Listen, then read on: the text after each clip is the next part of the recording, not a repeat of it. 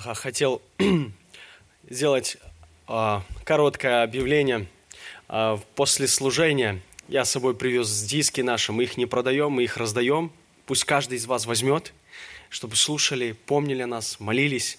И у нас есть информация, также буклеты такие о нашей миссии, с которой мы э, работаем. И можете взять, и если желаете, поддерживать наше служение. После служения будет еще возможность, у кого есть вопросы, подойти, узнать, спросить. А, время у нас осталось не так уж и много. В Германии тут надо вовремя начинать, вовремя заканчивать. Поэтому стараюсь а, быть очень аккуратным, особенно тут в Германии. Братья и сестры, хотел бы поделиться с вами некоторыми мыслями Священного Писания, и мы в конце помолимся. Прочитаю Бытие 3 глава, 21 стих. И сделал Господь Бог Адаму и жене его одежды кожаные и одел их. И сделал Господь Бог Адаму и Еве одежды кожаные и одел их. Кто-то из вас скажет, ну, странноватый стих, брат, ты прочитал для проповеди. Но на этом есть основание. Если я сразу скажу, что Бог является моделером нашей жизни, это как-то будет выглядеть немножко странновато. Но именно об этом мы читаем в Священном Писании. Бог является модельером нашей жизни, нашей Вселенной. Бытие, глава 1, Бог создал землю. Бытие, глава 1, Бог создал большое светило и малое светило. Бытие, глава 1, Бог создал э, зелень, траву, животных. Бытие, глава 1, Бог создал человека – и вот Бытие, глава 3, написано, Бог сделал одежды человеку и одел их.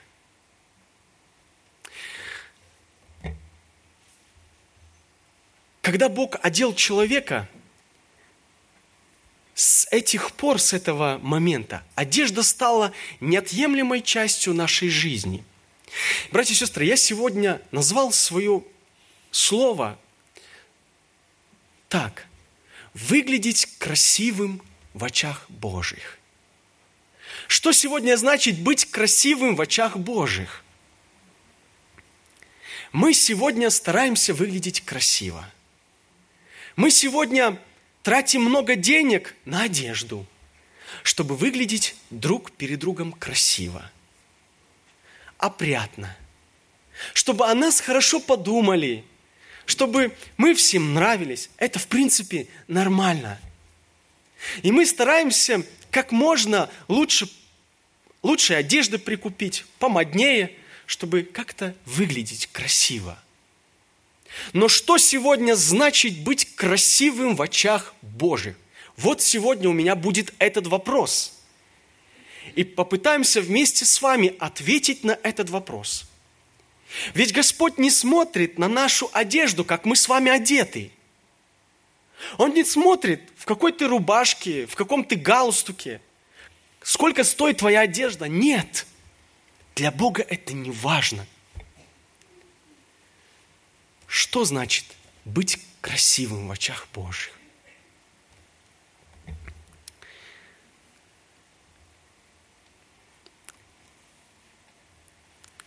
Когда смотришь на одежду, задаешь себе вопрос, почему те или иные элементы вошли в нашу жизнь. Вот галстук, рубашка, откуда, зачем это? Вот взял для себя одну интересную историю. Франциск I в 13 веке, вы знаете, носил одежду. И на этой одежде, история говорит, на его одежде, было 13 500 пуговиц было – 13 500 пуговиц. Ну, у нас, например, вот 10 пуговиц, а на его одежде было 13 500 пуговиц. И, как правило, это не пластмассовые, а это железные пуговицы. Но дело в том, что в то время пуговицы было а, делом дорогим. Поэтому чем больше пуговиц на одежде, тем считался человек богаче. Чем, тем считался человек красивее, влиятельный. Совсем недавно закончились Олимпийские игры в России, да, в Сочи. Вы знаете, только одна куртка олимпийского игрока, участника этой Олимпиады, стоила порядка 400-500 евро. А весь комплект игрока олимпийского стоило примерно полторы тысячи евро. И вот эти игроки, они не жалели деньги на то, чтобы одеться красиво. Они большие деньги тратили, чтобы выглядеть перед людьми красиво. Но самое главное было для них, чтобы на этой красивой одежде блистали что? Достоинства. Какие достоинства? Серебро, бронза и золото.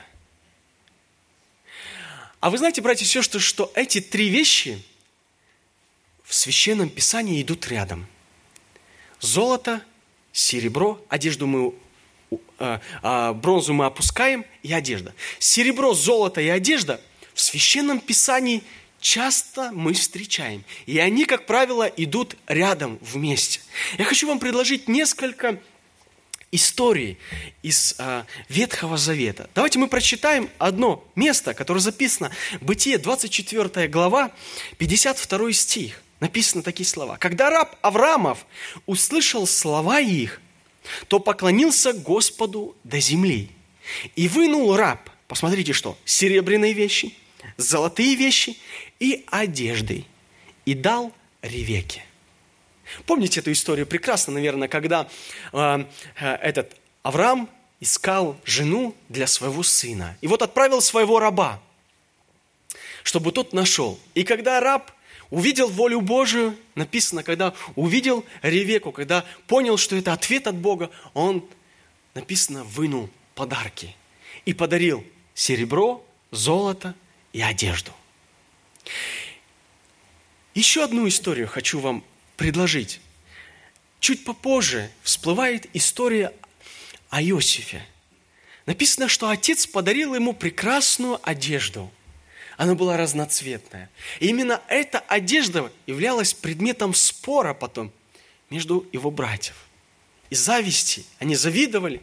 И именно эта одежда потом будет дважды сорвана с Иосифа. Первый раз, когда его продавали в рабство, а второй раз, когда он бежал от жены Патифара. Еще одну историю хочу вам предложить. Она записана Исход, третья глава, последний стих, 22. Исход третья глава, 22 стих. Еще одна история у нас всплывает. Каждая женщина выпросит у соседки своей, живущей в доме ее, вещей серебряных и вещей золотых и одежд. Посмотрите, снова эти три вещи вместе – серебро, золото и одежда. Когда народ израильский выходил из Египта, вот на следующий день они выходят, и вот Бог сегодня говорит, каждая женщина пускай выпросит эти три вещи – серебро, золото и одежда. Почему эти три вещи – серебро, золото и одежда – идут вместе в Священном Писании? Давайте пока мы отложим эту мысль в своей памяти – Пройдет время, народ израильский будет стоять перед Богом. И Бог будет давать 10 заповедей. Исход 20 глава. Одна из заповедей. Не убивай, не прелюбодействуй, не кради. И вы посмотрите, последняя заповедь, десятая. Не желай дома ближнего твоего – не раба его, не, не желай жены ближнего твоего. Братья и сестры, казалось бы, чуть выше уже же была заповедь «не прелюбодействуй». Не убивай, не кради. И тут в десятой заповеди как, как бы Бог поднимает мораль на одну ступень выше. И он говорит, если раньше ты пока не сделал, ты не согрешил, то если сейчас ты подумаешь, пожелаешь, что ты уже согрешишь. И вот Бог в десятой заповеди поднимает мораль и говорит, не пожелай, не пожелай ни жены, ни ближнего, дома его, ни раба его, ничего, не пожелай.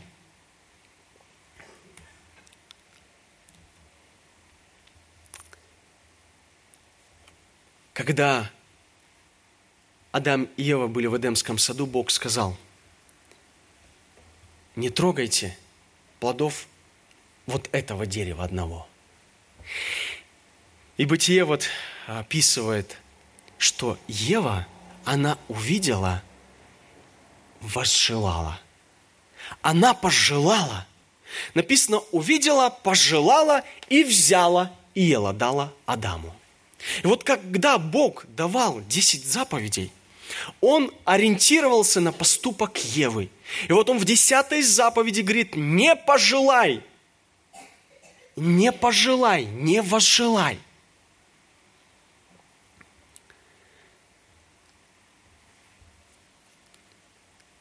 Когда народ выходил из Египта, Бог сказал, когда вы будете вступать в новые земли, сожгите всех идолов, не пожелайте их. Сожгите все, что будете видеть на своем пути. Когда будете завоевывать новые народы, не пожелайте. Не пожелайте. Библия соединяет в себе несколько вещей. Серебро, золото и одежду. И появляется заповедь «не пожелай». Вы знаете, кто сегодня спотыкается на эти три вещи, он повторяет ошибку или грех Евы. Апостол Петр в первом послании пишет, «Дабы испытанная вера ваша оказалась драгоценнее гибнущего, что есть сегодня дороже золота, братья и сестры» это вера. Апостол Петр даже, дальше э, пишет, и он видел в свое время, как золото, за золото велись войны. Он видел, как кто-то вкладывал и прилагал свое сердце к богатству, к этому золоту. И он дальше пишет, вы куплены дорогою кровью Иисуса Христа. Вера ваша драгоценнее золота. Дорогие мои братья и сестры, Хочу сегодня призвать каждого из нас, чтобы мы в нашей жизни правильно сегодня расставляли акценты в жизни. Правильно расставляли жизненные приоритеты. К сожалению, христиане, мы порой неправильно расставляем свои приоритеты в жизни. Не расставляем правильно акценты. Что значит выглядеть и быть красивым в очах Божьих? И говорит ли нам Библия об этом? Дает ли ответ на это Библия? Да, дает. Я хочу вам рассказать еще одну историю из Ветхого Завета. Эта история, она очень поучительная. Из нее очень много можно взять для себя, для себя поучительного. Разбитые египетские войска – Впереди страна свободы для Израиля. Бог им говорит, идите, я вам предаю эту землю. Там, где течет молоко и мед, там, где так красиво, народ израильский одушевленный, вдохновленный, счастливый, выйдя из Египта, вот-вот уже она, страна, идет к ней, к земле обетованной. И тут – им предстоит первая битва. Первая битва им предстоит. И вот народ израильский готовится к этой битве. Я вам хочу рассказать про одного парня, который готовился к этой битве.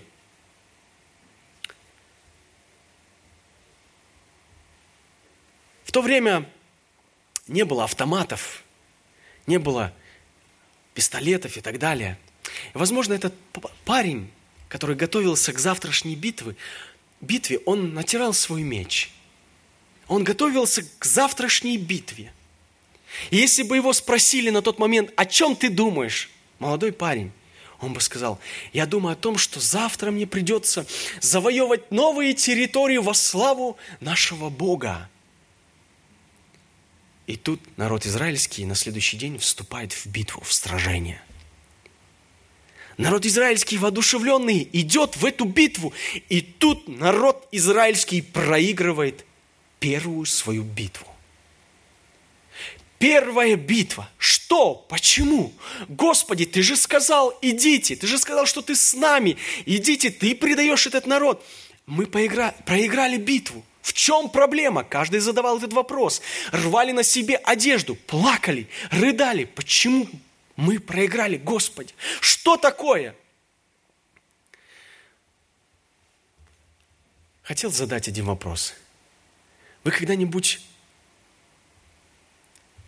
чувствовали, переживали это чувство, когда вы подвели всю команду? Ну, молодежь, может быть, это испытывала, это чувство. Когда из одного человека проиграла вся команда. Этот город был, велась битва за город Гай. И этого парня звали Ахан.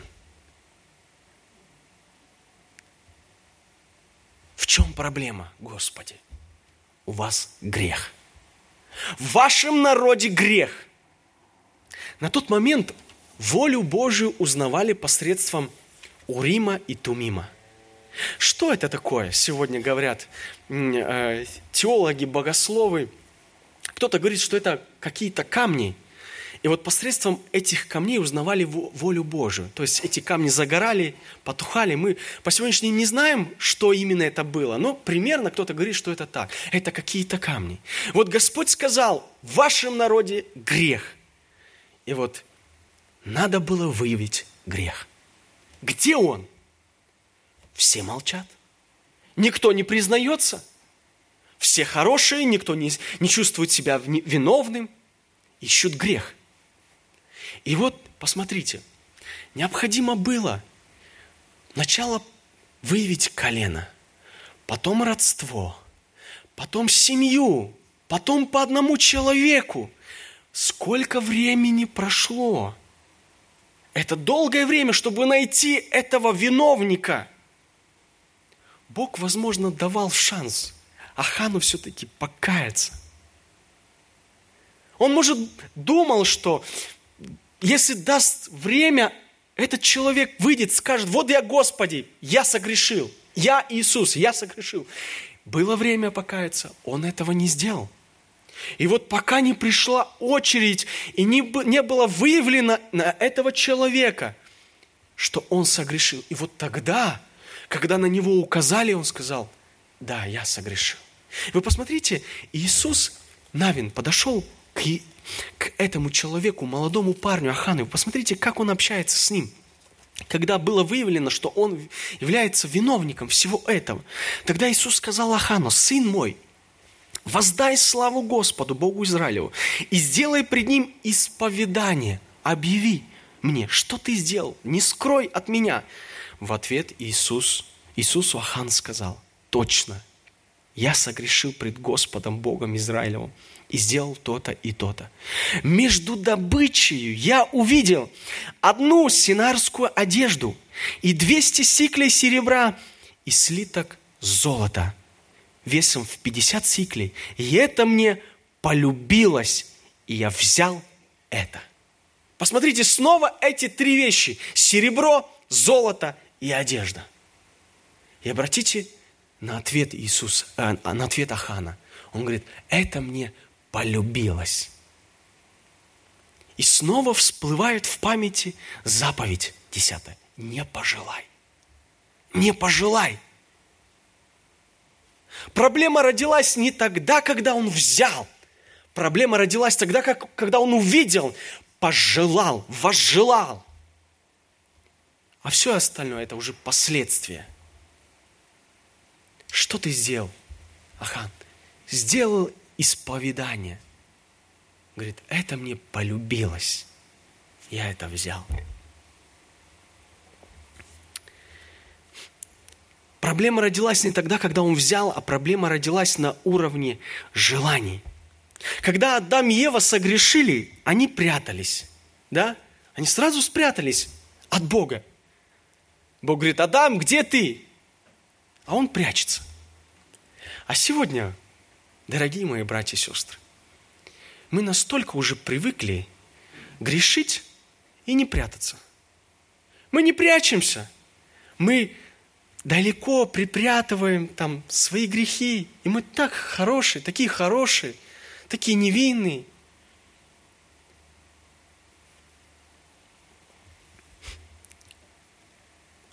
Даниил был уведен в землю Синар. Описывает нам книга Даниила.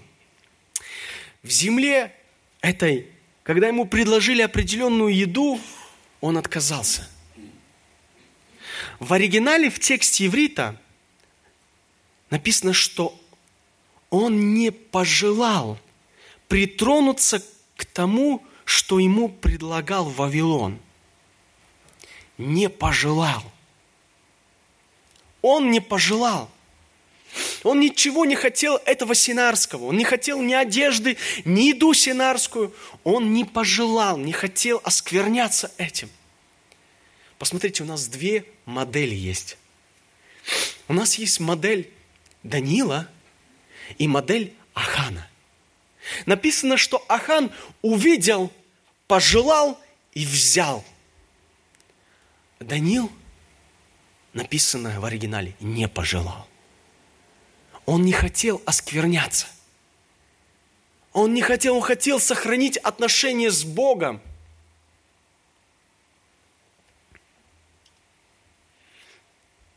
Быть красивым в очах Господа.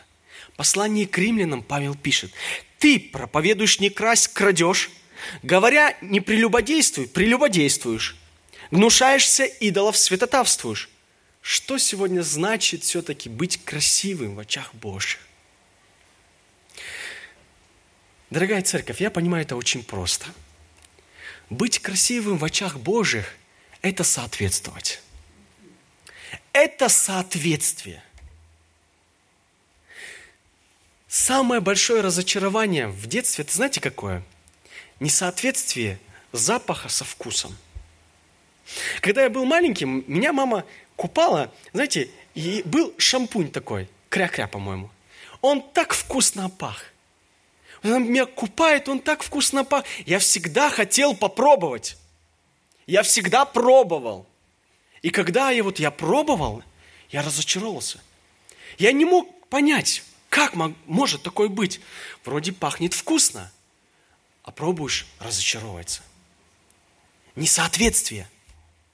Самое большое разочарование взрослого человека, христианина, это когда он не соответствует своему призванию, не соответствует заповедям Божьим, не соответствует повелениям Божьим. Вот что сегодня является большим разочарованием для христианина, когда он не соответствует. У нас есть еще пару минут, и мы будем заканчивать. Но я хотел бы сегодня спросить Пусть каждый из нас задаст себе вопрос и ответит сам же себе на этот вопрос. К какой модели мы сегодня себя относим? У нас есть две модели. Модель, модель Даниила, который не возжелал ничего это, этого синарского. Он не хотел оскверняться. И модель Ахана, который увидел, возжелал и взял. К какой модели мы сегодня относимся? Еще раз хочу подчеркнуть, живешь достойно, не оставляй своего призвания. Но если в палатке нашей что-то зарыто, то самое время сегодня его отдать. Если в нашем сердце что-то зарыто, если в нашем сердце что-то припрятано, как Иисус, Навин подошел, говорит, сын мой, вот то самое время, сделай исповедание. Сделай исповедание и отдай это сюда. Вот у нас время сейчас есть. Если мы чувствуем, что в нашем сердце есть что-то притаянное, где-то мы что-то утаили, если какой-то грех прячется в нашем сердце, то самое время это отдать Иисусу, сделать исповедание, освободиться. Пока есть время. У, Ис... у Ахана было время, он не воспользовался этим шансом вовремя сделать исповедание. Бог же сегодня нам дает время, благодатное время. И Он сегодня обращается к каждому из нас и говорит, если ты чувствуешь грех, если у тебя в сердце неспокойно, самое время сделать исповедание и стать свободным. Братья и сестры, дай Бог, чтобы наше сердце было чисто.